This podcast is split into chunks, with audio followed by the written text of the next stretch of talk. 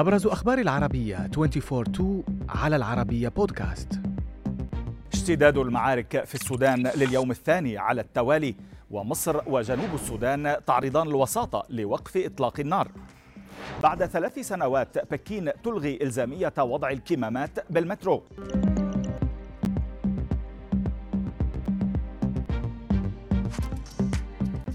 نبدأ من التطورات الأخيرة في السودان الذي يشهد صراعا مسلحا بين الجيش بقيادة عبد الفتاح البرهان وقوات الدعم السريع بقيادة محمد حمدان دجلو الاشتباكات تتواصل اليوم الثاني في أكثر من منطقة لكنها تتركز بمحيط مبنى القيادة العامة للجيش بالعاصمة الخرطوم حيث يسعى كل طرف لأن يحكم السيطرة عليها بالكامل. الجيش أعلن أنه سيطر على مقرات الدعم السريع في سبع ولايات فيما سقط نحو 60 مدنيا جراء تلك الاشتباكات. حتى الآن قبل إعلان الجانبين الاستجابة لمبادرة أممية لفتح مسارات آمنة. وفي محاولة لوقف إطلاق النار عرضت كل من مصر وجنوب السودان الوساطة بين الجيش السوداني وقوات الدعم السريع.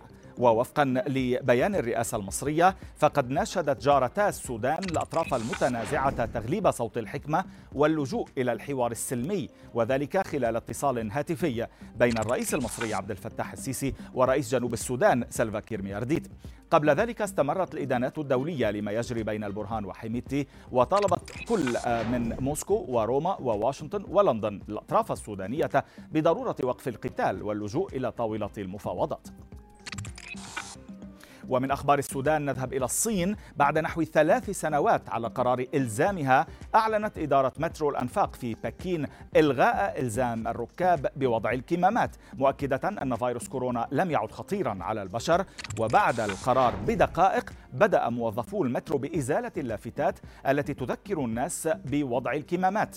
سبق ذلك تصريح لسلطات النقل في الصين وصفت فيها سنوات كورونا بالحقبة التي ولت.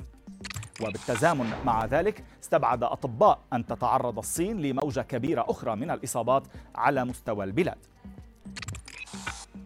للبحث عن حياة وعالم جديدين أطلقت وكالة الفضاء الأوروبية مركبة ESA فضائية أطلق عليها اسم مستكشفة أقمار المشتري الجليدية أو جوس حيث ستقضي المركبة الفضائية نحو ثلاث سنوات ونصف في دراسة كوكب المشتري وثلاثة من أكبر أقماره.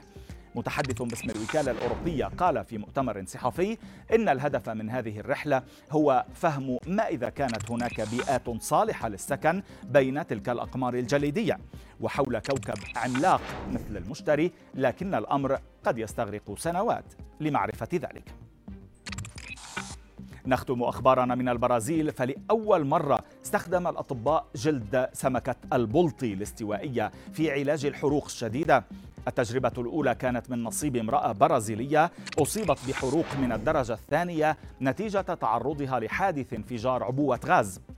فيما أكدت المريضة نجاح هذا العلاج الذي انتهى بشفائها من الحروق معلقة أنها ستوصي كل مصاب بها. وعن سبب اعتماد هذا العلاج أكد الأطباء أن جلد سمك البلطي يحتوي على مستويات عالية من الرطوبة والكولاجين.